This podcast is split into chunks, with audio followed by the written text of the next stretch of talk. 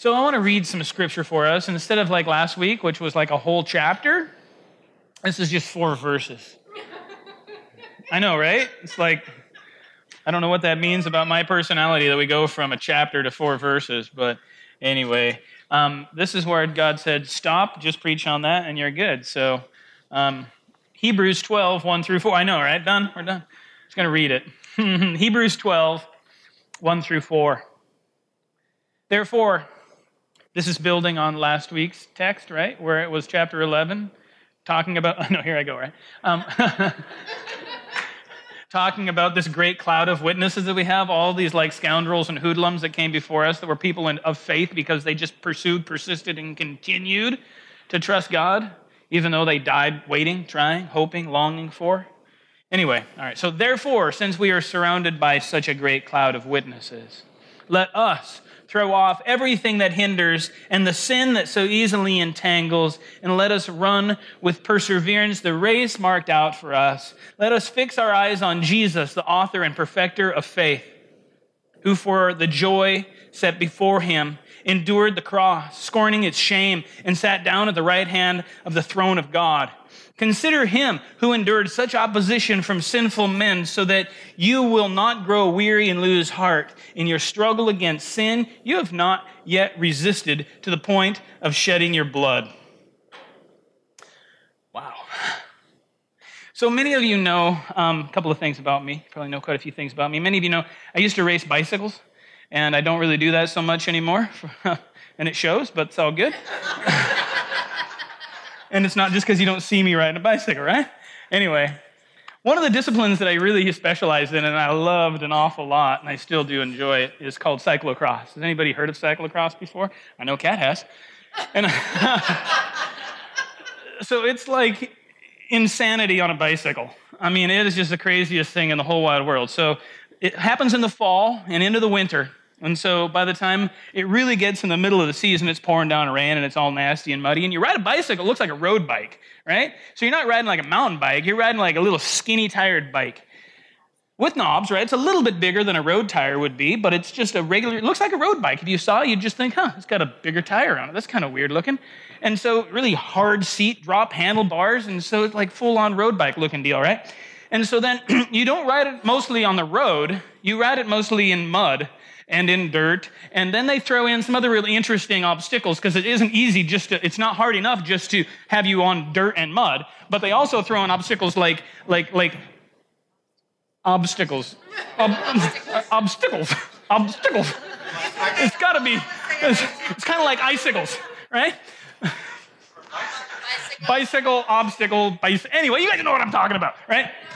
So, so, okay so, so it's like not just hard enough to ride a bicycle that's like a road bike on a road on on on the off the road. You guys got me all confused now. I'm all, I'll get back on track here in a second. They need to put in obstacles to make it harder, right?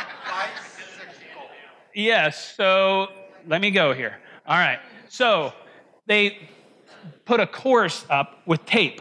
And so it's like this course that you have to ride through.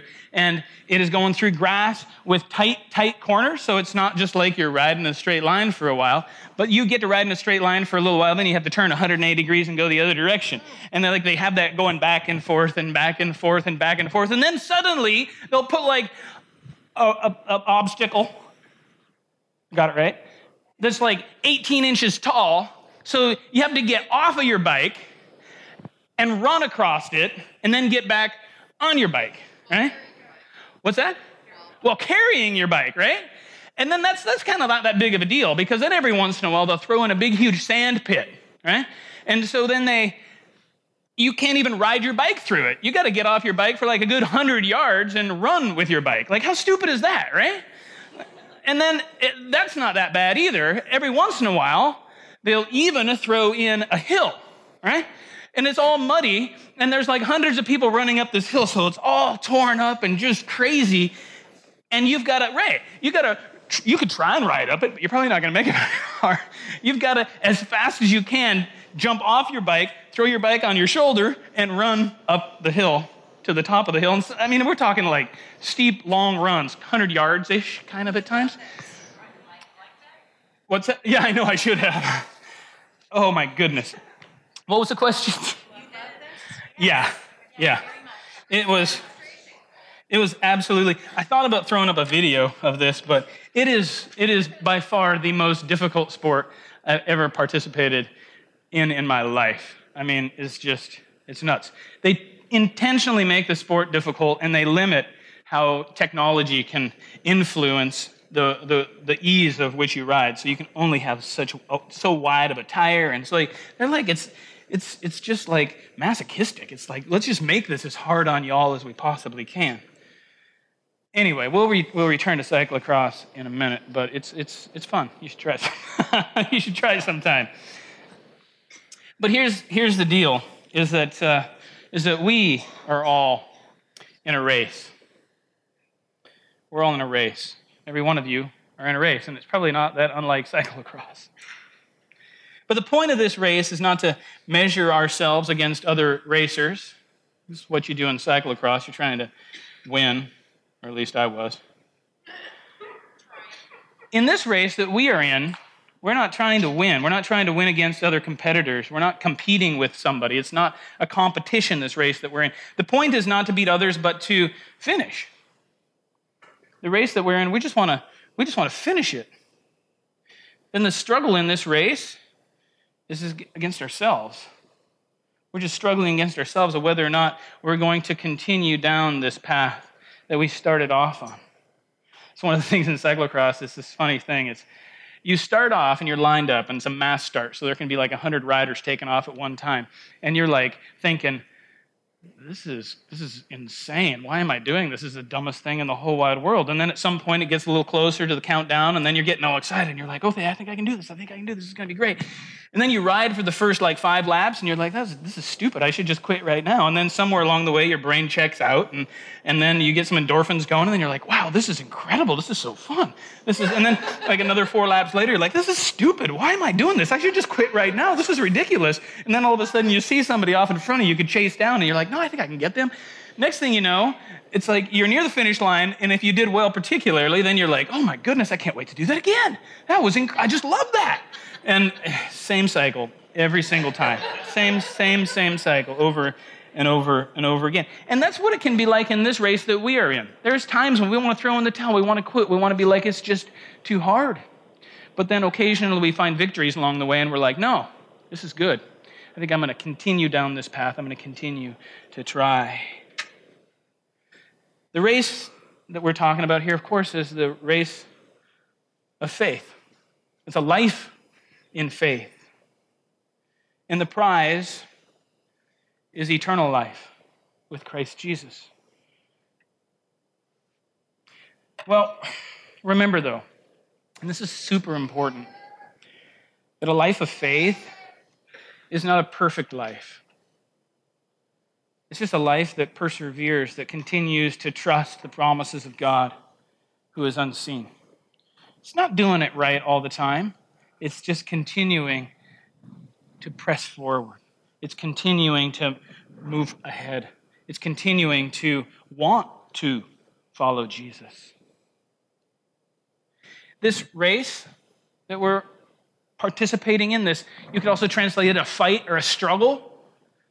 Can anybody relate to that? Like, is following Jesus sometimes a fight or a struggle? Is it just like hard?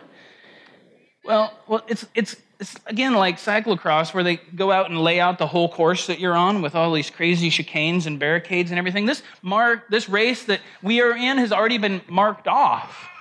It has a particular course, maybe not with all the specifics, but generally speaking, the course has been marked off already. The race has been laid out for us by Jesus. Jesus is laid out this way. He is the pioneer or author or founder or originator of this race slash fight slash struggle. And not only has he, and this is what I find to be as profound as anything, not only has he marked it off, but he has run it. And he's the first finisher. He's the author and he is the perfecter. So, in other words, he doesn't just put out this crazy course and be like, okay, everybody go ahead. But rather, he forges it out and he does it. He lives it. He marks it out and he, he follows it. And he finishes it. Jesus not only then lays out the course, he goes on the course and he runs it and he works it out and he shows us how it is to be run. He is our example. I want to back up just for a second because I want to clarify something in the text. Some of you, and I think that the text on the board, when it set, when it comes to in verse 2, let us fix our eyes on Jesus, the author and perfecter of faith, you will find at times translations that will insert our. Let us fix our eyes on Jesus, the author and perfecter of our faith. And I think that is potentially misleading. I think that sometimes people, when they read that, get into the in their heads that like Jesus has given you a measure of faith and he has authored it in you and he is going to perfect it in you. And that sounds really good, right? And I think that there's some biblical truth to that. It's just that that's not what's being talked about here. What's being talked about here is actually quite simple. I've already really summed it up. Jesus has set out the course of a faith led life. What does faith look like? He's authored and shown this way of faith for all of us. Again, we might have some specifics between each one of us that's different as somebody is a doctor and somebody else is a school teacher and somebody else is works at the cafe every day and somebody else goes to school or whatever it is. We have some differences, but the course is the same for all of us and it's been laid out. And Jesus shows us what this faith-led life is supposed to look like. He's set it out, he's run it, and not only has he run it, he has completed it. And now we can see what that faith lived life looks like. We can see it by fixing our eyes on Jesus.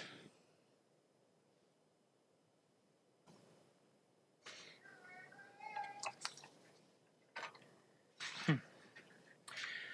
But the thing with all this is, is just like in a cyclocross race when they put some crazy barricades up and some obstacles in our way as we're riding bicycles. This life of faith comes with obstacles. It comes with hindrances. It comes with things that weigh us down and trip us up, making it hard to persevere on this way of faith that Jesus has laid out for us. Yeah. There are things, the text tells us, that weigh us down. There's all kinds of things we could probably talk about that weigh us down when it comes to running this race, following Jesus in his way of faith. There are all kinds of things, but one of them I want to talk about tonight is our past. Oh my goodness, our past can weigh us down like crazy. I forgot something I got to go back here and get. I'll be right back.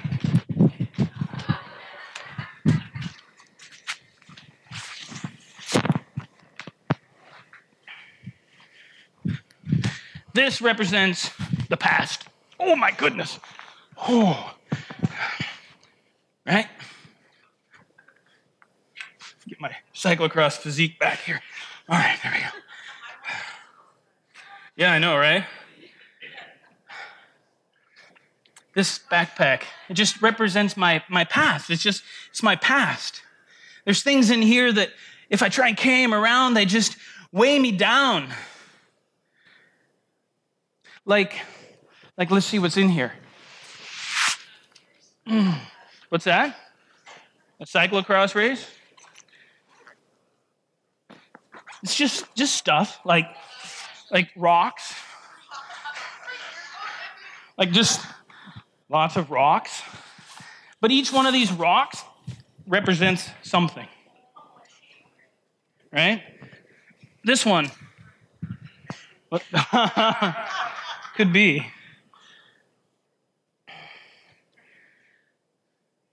Can be experiences from our past, like,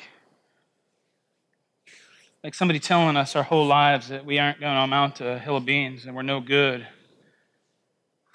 that we are never going to be good enough. A hill of beans, it's not really worth that much.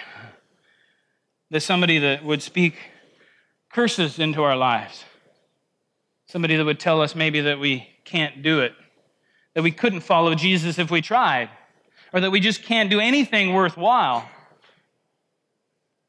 And they can stick with us. We can hold on to them. We can start trying to pack them around and follow Jesus while we're ongoingly listening to people still speaking those same lies into our heads.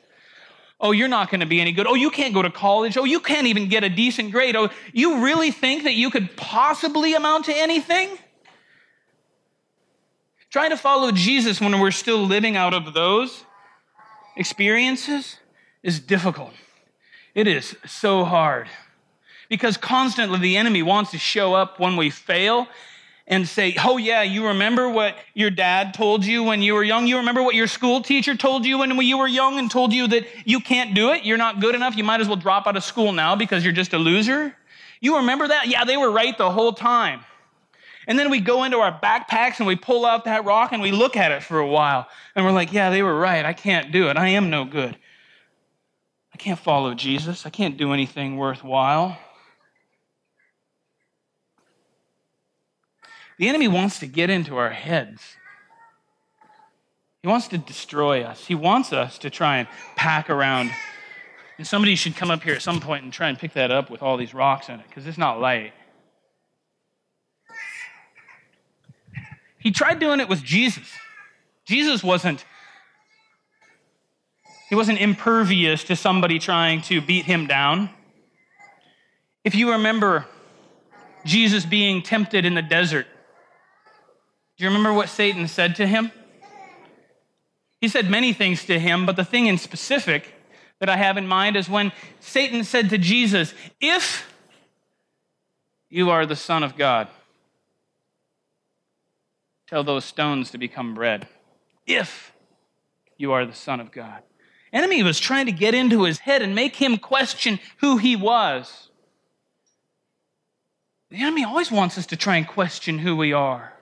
He wants us to go back to those experiences in the past that beat us up and held us down and say, That is all you are. You're no good. We must take these past experiences that beat us up and hold us back and weigh us down and cast them aside, cast them off. But it's hard, right? It is so stinking hard. I talk with people who are in their 80s and they're still trying to deal with stuff that happened to them when they were 10 years old, 12 years old, 14 years old. Their earliest memories, they're still struggling to cope with them, to deal with them, to cast them off. It is not easy. Part of the problem is that we kind of have a tendency to get our identities, understandably, to some point, all wrapped up in them. I mean, there's some experiences that we have that, in part, they're not entirely bad, and so we're like, okay, well, that's who I am. Yeah, okay, well, well I like this rock. I, I don't want to, I don't want to get. This is who I am, right? I've come to embrace. This is really who I am and I found some peace in this rock, I don't want to give up that rock because I don't know if I'll know who I am if I give up that rock. Right? Our identities get wrapped up in these past experiences that we have. That means that laying these things aside is tough because it means that, and maybe some of you can get connect with this, but you're going to risk not knowing who you are for a while like somebody leaving a life of substance abuse, there's a time that they're not going to know who they are for a while because for the last how many years, that's where it's been. It's what they've done with their life, what they've done with their time. And it's scary because if I'm not an addict, who am I?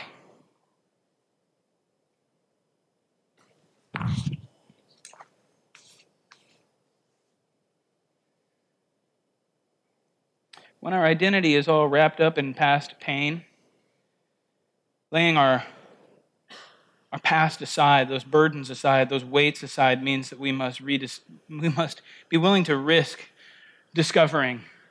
Maybe it's rediscovering, but maybe it's just discovering for the first time who we are. You have to risk that. You have to risk thinking that maybe you'll like who you find yourself to be.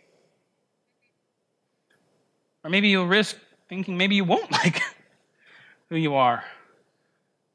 But absolutely.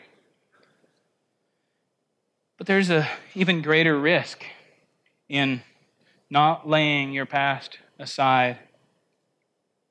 that greater risk is never knowing who you truly are. Laying them aside is also tough because it means forgiving. Means forgiving others. Like, if this rock was to represent something my high school counselor told me, some of you know that story. It's a real story. But if this rock represents that, that weighed me down for a long time. In order for me to lay this rock aside, I've got to forgive that person. I have to.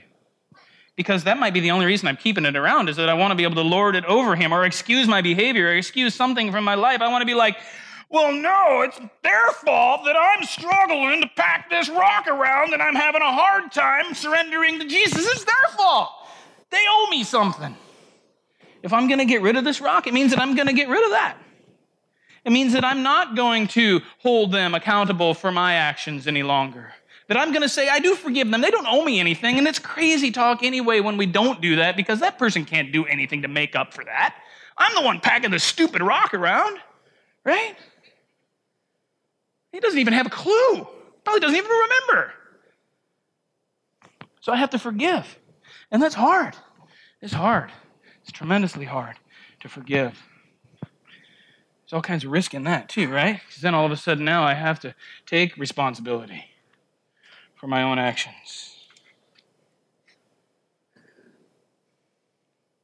Not doing this, though, not figuring out what those big stupid rocks are that we're packing around that weigh us down, not figuring out what those are, means that we are constantly going to be led to make bad decisions based on those rocks, based on packing that stuff around.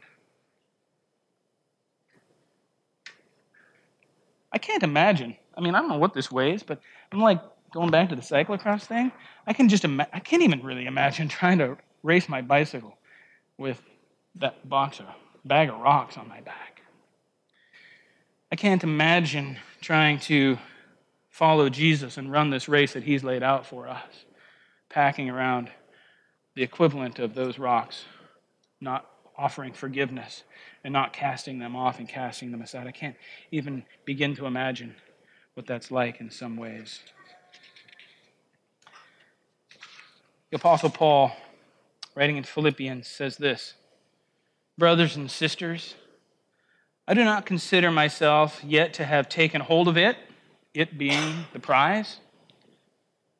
But the one thing I do, forgetting what is behind and straining toward what is ahead, I press on toward the goal to win the prize for which God has called me heavenward in Christ Jesus. We cannot run the race of faith if we are living in the past does not mean we don't go back and process and find some healness, some healing and some wholeness through our pain, but in our past, but we can't live in the past. Faith is ever before us. Faith is leading you into tomorrow and not back to yesterday. You're a new creation in Christ. So there are these things that weigh us down and there are also things that trip us up. Sin that so easily entangles. Eu peristatos is the Greek word if you're interested in that. Eu peristatos. Eu is easily. Peritastos is entangles or encircles or trips us up or hold us, holds us back. And it's sin that does that. And it doesn't just do that, it easily does that.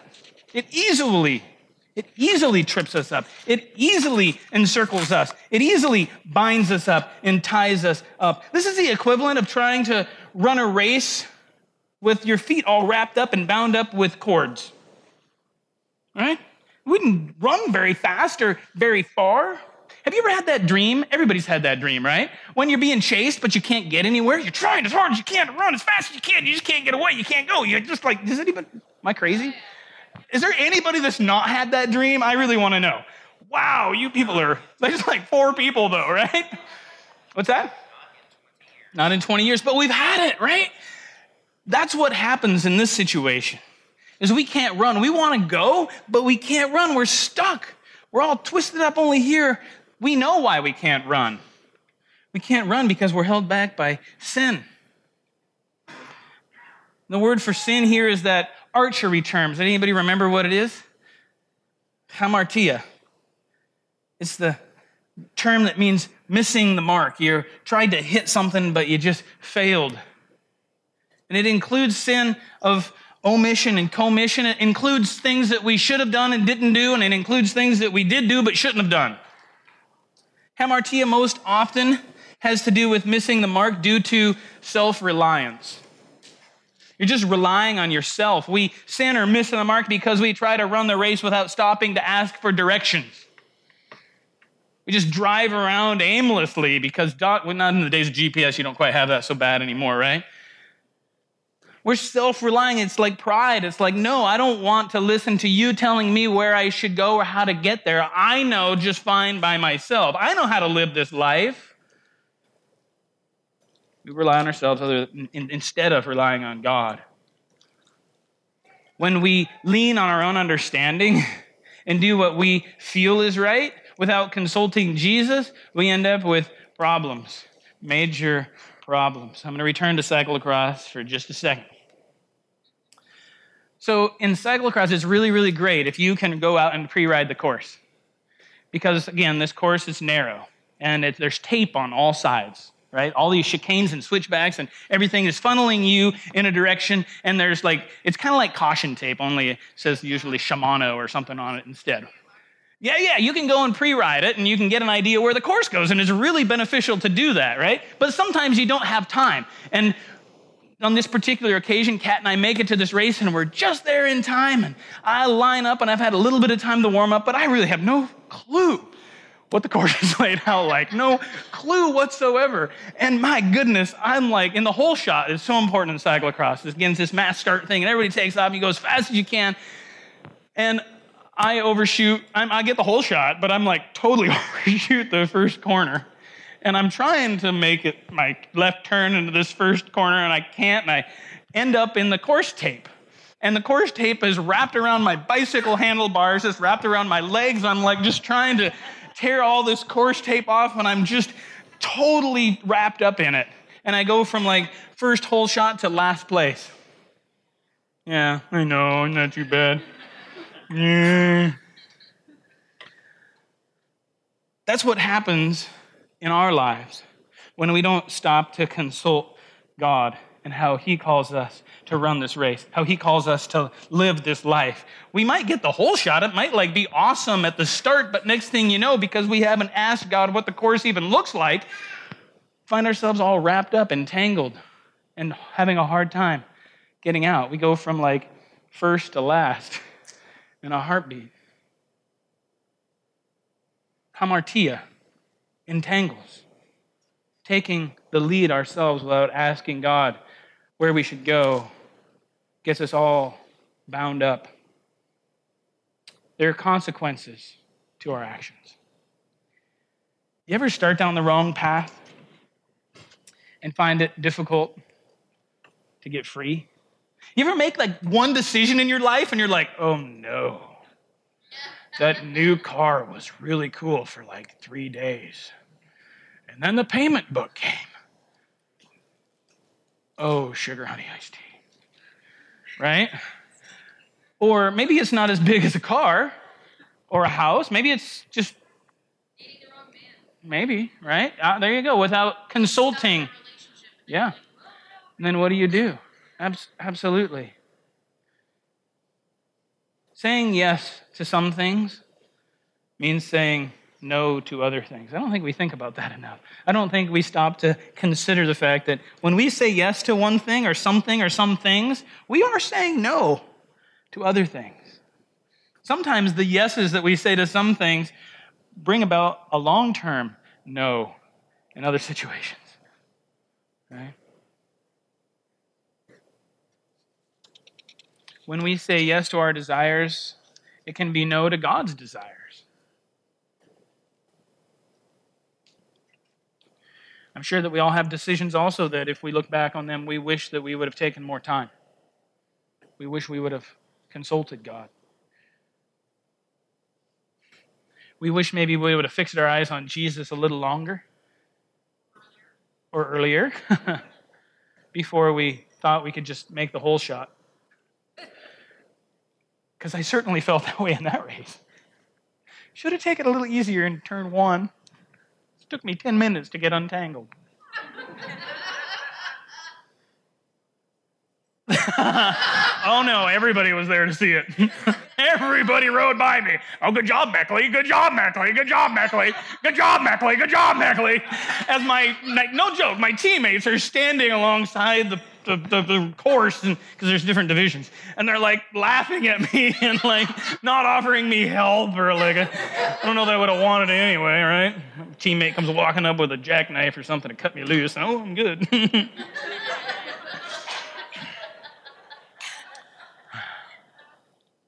There's so many literal examples that we can look to when it comes to bad decision making and not taking the time to fix our eyes on Jesus. Pursuing just self satisfaction, thinking that everything that's out there that's good, God must want for me on my terms and deciding exactly what it is that's good to begin with drugs, money, stuff, sex. I would say rock and roll, but I like rock and roll. when we do this, the next thing we discover, though, is there's just not life in those things. We think, we think even when it comes to our life of faith with Jesus, we think sometimes that we know the way of faith without staring at the cross, without staring at Jesus, because that's the way of faith, right? This is the race that He's marked off for us already. We have a tendency to think that our faith should free us from pain and allow us to avoid suffering and avoid sacrifice and avoid those doggone sinners. It's the opposite, right? That's crazy. That's the way of the enemy. Oh, no, you don't suffer and die. Who said that to Jesus? Peter. And what does Jesus say to him? Get behind me, Satan, right? It's like, no, no, that's not the way you run this course. That's not the course I'm laying out before you. That one includes suffering, it includes sacrifice, and it includes engaging sinners. That other way is the way of the enemy, not the way of faith. It feels impossible sometimes, right? We see the way of Jesus, and it feels sometimes impossible. It's like, are you kidding me? Can we possibly even do this?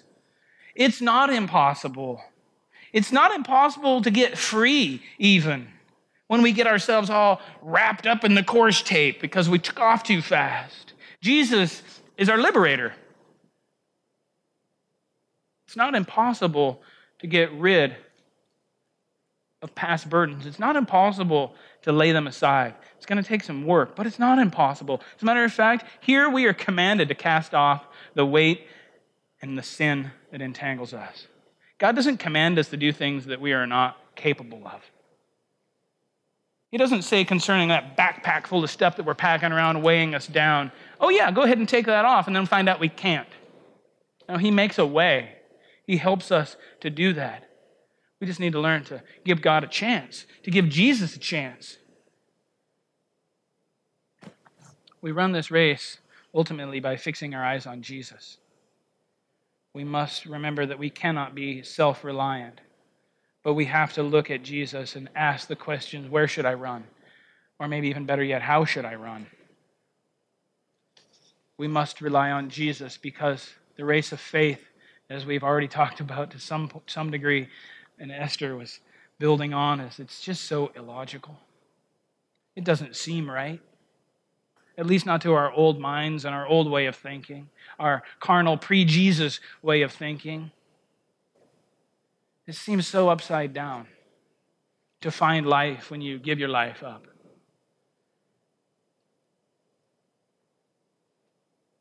In order to persevere in faith, we have to be prepared for the things that will come on our faithful journey.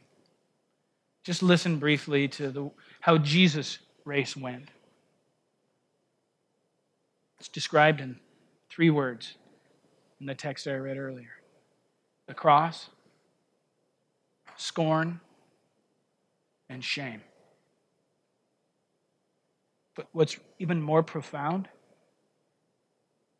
is that that's where joy was found. Huh. Seems totally crazy, doesn't it? Let us fix our eyes on Jesus, the author and perfecter of faith, who for the joy set before him endured the cross, scorning its shame, and sat down at the right hand of the throne of God. It was joy because he knew the prize that was on the other side. So oftentimes we miss the good life of faith because we live by sight, by our own sight, instead of relying on God.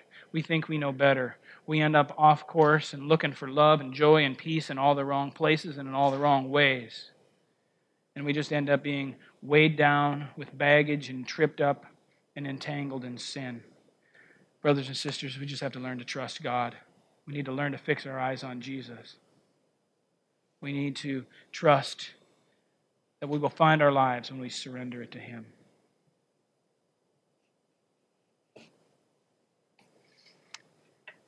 Maybe, maybe, maybe you have a backpack full of rocks that you're trying to run this race with. Who maybe do you need to work on forgiving? How? What process maybe do you need to go through in order to take some of those rocks out and lay them aside so that we can continue to persevere on this way that Jesus has set before us? The rock, right? yeah. Let's pray. Heavenly Father, I know that there are people in this room right now that have awfully big rocks in their backpack, that are weighing them down, that are keeping them down, voices in their heads that they don't want anymore. So, Heavenly Father, I would just pray right now, as you are the great liberator, that you would liberate us from those burdens that you would give us the strength to cast them off, that you would help us to go through whatever process we need to go through in order to find our burdens lightened. Thank you, Father, that you send Jesus who comes to us and says, Come to me, you who are heavy and burdened and laden down with great weights, that we will find rest in you. So let us draw near to you, Jesus.